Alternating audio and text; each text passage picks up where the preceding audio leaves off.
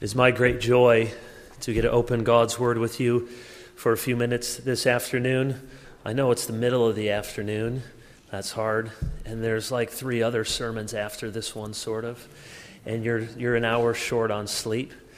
But it is, it is God's Word, and He has a good word for us today that will be good for Pete to hear, and it will be good for all of you to hear, to know what to expect from your pastor and what you should look for in the ministry of the gospel. It is a real joy to be here and to do this for, for Pete, uh, a colleague and, and genuinely a friend of mine. So thank you for this opportunity, for the privilege. And uh, won't bore you with the, how we met several years ago and to get to see Pete here and there. Uh, we're just down the road in East Lansing at different conferences or events or when we overlap and to get to know some of these other fine men behind me on the platform. So it's a real privilege, and it always is to open God's Word. If you look and you have your, your Bible open or the sheet in front of you, at verse 24, you get a sense for the seriousness with which Paul is approaching these elders from Ephesus. He says to them, I do not account my life of any value, nor as precious to myself, if only I may finish my course in the ministry that I received from the Lord Jesus to testify to the gospel of the grace of God. In other words, Paul is laying out his pastoral priorities. He knows through the Holy Spirit that when he goes to Jerusalem, he will suffer and he may even die. But he says, My life is not precious to me. There are more important things in your life than to keep living. And Paul understood that. And the ministry demands it. So he lays out for these elders with whom he had spent three years ministering, and they meet him in Miletus to give these final instructions before Paul sets sail. And it is fitting that we look at them to get a sense of our priorities in ministry. I want to look at four pastoral priorities and finish with one concluding commendation. So, the first priority for pastoral ministry do not shrink from suffering. Do not shrink from suffering. Paul, in verse 22, acknowledges he will go to Jerusalem. He's constrained to go there. The Holy Spirit testifies imprisonments and afflictions await, and yet he will not shrink from suffering because he does not count his life as precious. He goes for the sake of the gospel. He valued the message of the cross more than he feared to carry his own cross. Now, it's easy sometimes for pastors to talk as if they have the hardest job. And everyone knows we work but one day a week. uh, oh, there are many people in my church that have more difficult jobs, I think. Uh, most days, almost every day, I love what I do. And Pete loves what, what he does and what he's going to do to get to study God's Word. So it's not that being a, a pastor is necessarily more suffering or that pastors suffer more, but, but there is a peculiar way in which pastors suffer. And not only that, but there are peculiar dangers and a peculiar damage that comes to the cause of the gospel when a pastor shrinks from suffering. We all have temptations to shrink back from suffering, and it is acute for the pastor. There is that danger to avoid hard people in the ministry. You probably don't have any at this fine church, but uh, I've heard some churches have them. And there is that temptation for the pastor to avoid hard situations of pain or confusion, not to deal with conflict, but to run through it or around it. That's what most people do. That's poor leadership. Conflict, well, I'll run over people or I'll run around people. Real leadership works with people, works through conflict. The pastor is tempted to, re- to, to shrink back from taking hard stands, to taking risks. If the pastor has in his disposition to avoid suffering, he will avoid certain aspects of the word. Now, obviously, there are unhealthy extremes. like thinking you are most faithful in ministry when you are most miserable. Uh, the point is not to seek out pain. The point is that we do not regard our own lives as precious in comparison to the proclamation of the gospel. Paul says at the end of 2 Timothy 4 what matters to him is that he finishes the race. Do you want to finish the race? It's not just how you can start, but, but will you finish? You've heard this story about Eric Liddell, who, you know, the movie Chariots of Fire and won the gold medal at the 1924 Paris Olympics, refused to run on Sunday, and he, he won the 400 meters. And someone asked him one time, How do you run the 400 meters so fast? And he said, He was Scottish, so you get a very bad Scottish accent from me right now. He said, I run the first 200 meters as fast as I can, and then, by God's grace, I run the second 200 even faster. That, that, that's finishing the race. That's not to shrink back from suffering. That the, the pastor must not wake up in the morning thinking, what is the pathway of least pain? That's what we're conditioned to think. But when you do that, you will avoid hard decisions, you will avoid hard people, you will avoid hard texts. We must ask, what is the pathway of greatest glory for God.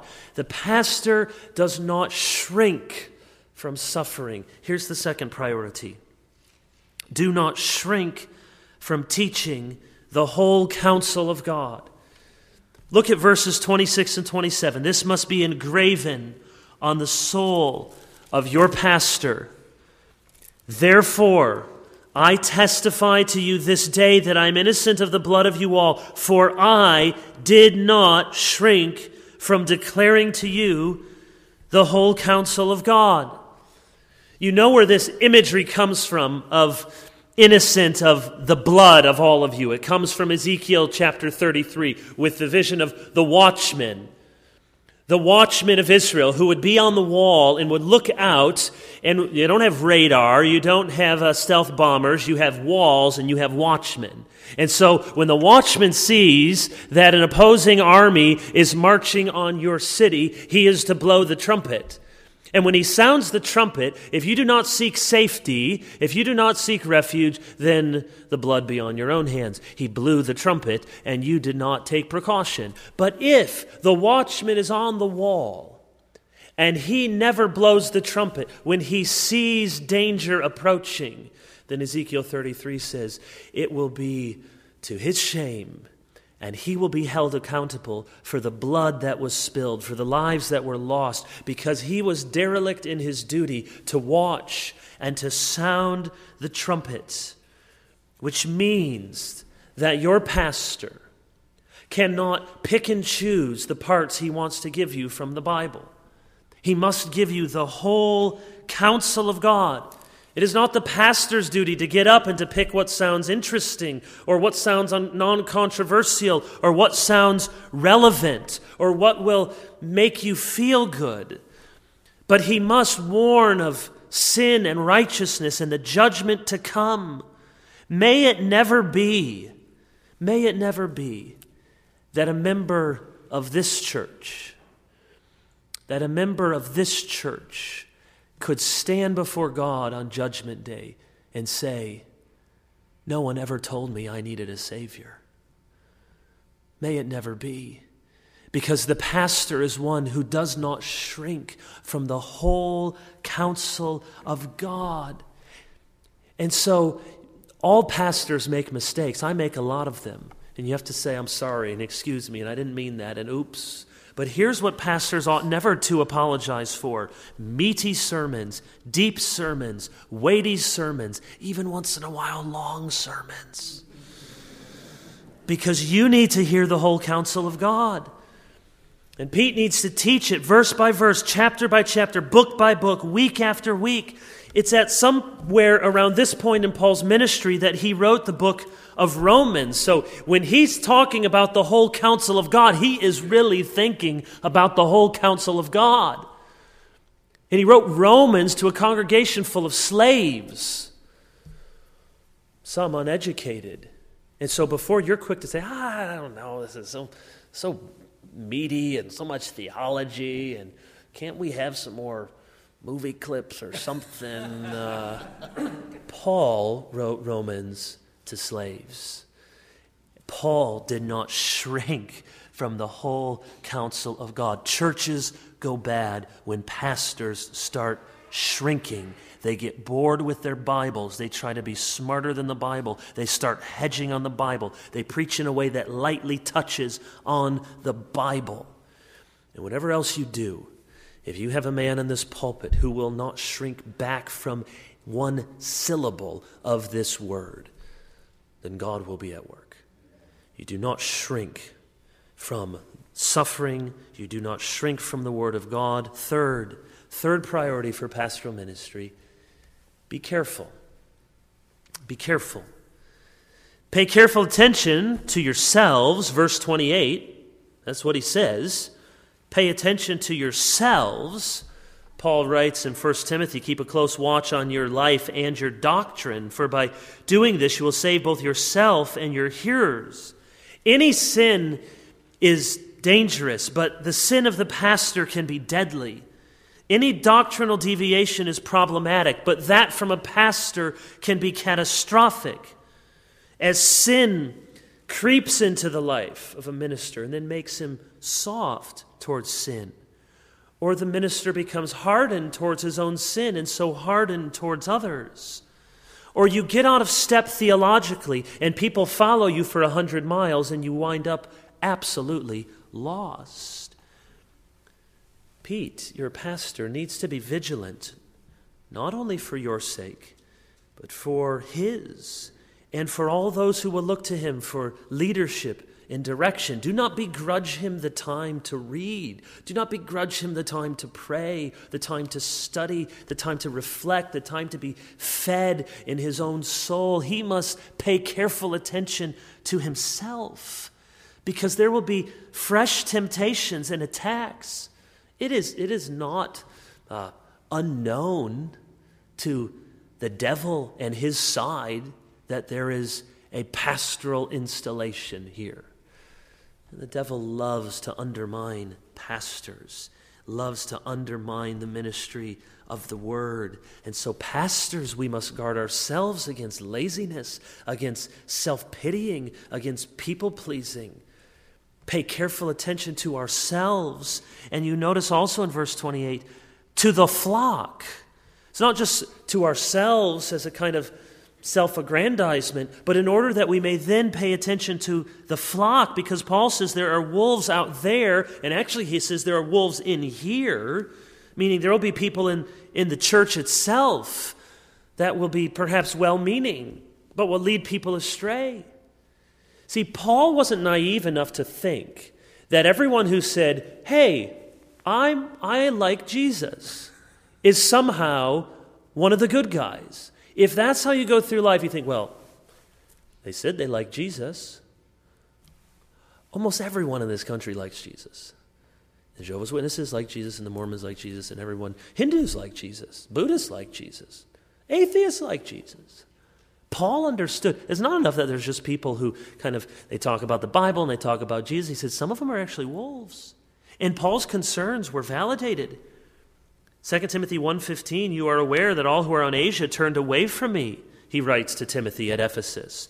Revelation 2:2 When Jesus writes this letter, he warns them of those who call themselves apostles and are found to be false.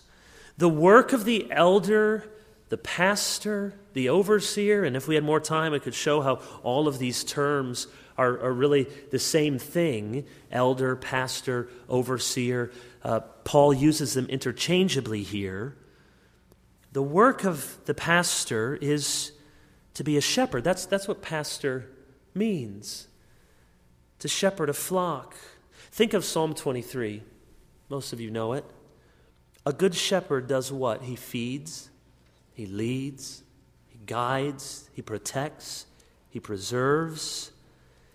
Shepherds in the ancient world were known for their courage, their vigilance, their attentiveness, their self sacrifice, their compassion. It was, it was the blending of, of both tenderheartedness and authority. To rule with a rod of iron like the shepherd in Psalm 2, and to carry the little ewe lambs in his arms, like Isaiah 40. What do you think of when you think of a shepherd? Many of us think of, you know, maybe, maybe a, a picture we saw in a children's book or from Sunday school, and a shepherd is kind of a funny looking guy with a robe and a sash, and he just sort of stands out there, and his hair is blowing in the breeze, and he's thinking very pastoral thoughts, and what a fine card he might make. That's not what pastors were like, shepherds were like. A, a, a shepherd, it was a dirty job. It was often given to the, the runt. Think of David, who's the last in line of his, of his brothers. He's out there when Samuel comes, he's tending the sheep. This was dirty, hard, cold, laborious, effort filled work to be a shepherd. Here's what one person writes it's somewhat purple prose, but I think it paints a good picture. He says, On some high moor, across which at night hyenas howl, there you meet him, sleepless, far sighted, weather beaten, armed, leaning on his staff looking out over his scattered sheep, everyone on his heart, you understand why the shepherd of Judea sprang to the front of people's history, why they gave his name to their king, made him the symbol of their providence, and why Christ took him to be the type of self sacrifice. I think if you were to know, and you do, many of you, were to know your pastor, and the elders and what they pray about and what makes them weep and how your souls are a wonderful burden on their lives. I, I think you would think twice before being too critical. It is hard work to be a shepherd, it is good work. But it is hard work, and is that to which Pete has been called to care for himself and to pay attention to you, the flock, each sheep. And there's a fourth priority, and it's woven in with this one, and it is the priority of simply to be a caring shepherd, to be careful and then to be caring. You see, verse 33, Paul says, Look, I was not in this for the money. Oh, shame on any pastor who goes into the ministry for money, for fame for prestige, for position, for some kind of extra points in heaven. Paul says in verse 35, I've, I've, worked hard. You know, I've worked with my own hands, been a tent maker, I provided for myself. My aim has been to give, not to take away. I'm not here to fleece the flock, I'm here to give. You see what the pastor is? He's a burden bearer. Now, we're all called to bear each other's burdens, but in particular, the shepherd. That the shepherd looks out at the flock and thinks to himself, there are problems here. And he, he wonders, how might I, in some small way, be inconvenienced for their sake? How, how, how could I be a little lighter in the wallet for the sake of these people? How, how might my family perhaps be a little burdened by having folks over for a meal. Maybe my, my children will have to do one, one night without their dad, another one, and another one at a meeting. The pastor is a burden bearer, one who, who sees the suffering of the people, and you all suffer. And he's not the Christ. He's not the Christ, but he, he thinks, how might I take a little bit of that load and put it on myself? How might I make your load a little lighter? How might I weep when you weep? How might I carry just some of what you are carrying? He's a caring man. That's the shepherd. We've seen the priorities, and let me just finish with one final commendation. And we find it in verse 32. And now, I commend you to God and to the word of his grace, which is able to build you up and to give you the inheritance among all those who are sanctified.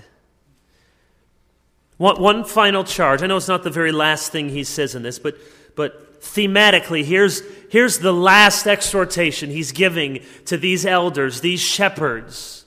Is the last word. Just like you know when you were in high school and you signed everybody's yearbook. Some of the, uh, at least we did this in my school, we got a yearbook and you sign everyone. Some of the world's least significant prose ever written finds its way into those yearbooks. Love you like a sister. Here's one I would get. You know, have a great summer. summer. Don't ever change. That's a terrible thing to tell a 17 year old. Don't ever change. You ought to write, man, I hope you change in almost every single way and see me in 10 years. Before you get married, change. Okay, you, you, you, write in these yearbooks, and, and that's the best you can come up with when you're in high school. Here's sort of my last parting shot. Here's my final word to you. I may never see you again. Well, this is what Paul has, and he can do a little better than the yearbook. Here's the last thing He's got these men, he's labored with them, he loves them, they're going to weep. And his final commendation is to commend them to God and the word of his grace. It's really one commendation. The effect is this God will keep you as you keep close to the word of his grace. You ever, ever have somebody ask you, what, what's one piece of advice for being married? One piece of advice for raising children? One piece of advice in my new job? And, and you feel this pressure. What's the one thing I would say? Well, here's Paul. What's one thing, okay? One thing you want to tell these men before you never see them again, and they lead this church. And this is what Paul says. He could have said any number of things. You know, get a good night's sleep, eat well, uh, do your best, work real hard. He tells them, I commend you to God and the word of his grace. In other words, he's thinking if I could wave a little magic apostolic wand and make sure that this church had one thing, one thing he would want that the shepherds would stick with the word. Stick with the word. It will build you up, it will give you an inheritance. He's saying, get in the word. Test everything. Test your heart, test your head, test your science, test your feelings, test your traditions, test your politics, test everything against this word. Be consistent with it, go deep in it, and never forget that this word you are immersed in is the word of His grace. It's an all encompassing grace. It's a grace that warns, it's a grace that promises, it's a grace that threatens, it's a grace that commands, it's a grace that is chiefly putting before us always Christ and Him crucified. And I know there's a charge to come for the pastor and for the congregation. But I hope in all of this, you, you will simply remember this point. What you need from your pastor is a man of this book. You need to give him time to be in this book. You need to know that he can't do everything, but this is the one thing he must do to be in this book, and he must come here and this pulpit, and you should not expect him to be the best at every possible category you have. But here's the one thing you should expect is that he will give you Sunday after Sunday the word of God's grace. And he will give you more grace and more grace until you're so tired of hearing about this gospel grace, and he'll give you more of it. Because that is the calling of the pastor of the shepherd. I commend you to God and to the word of his grace. Amen.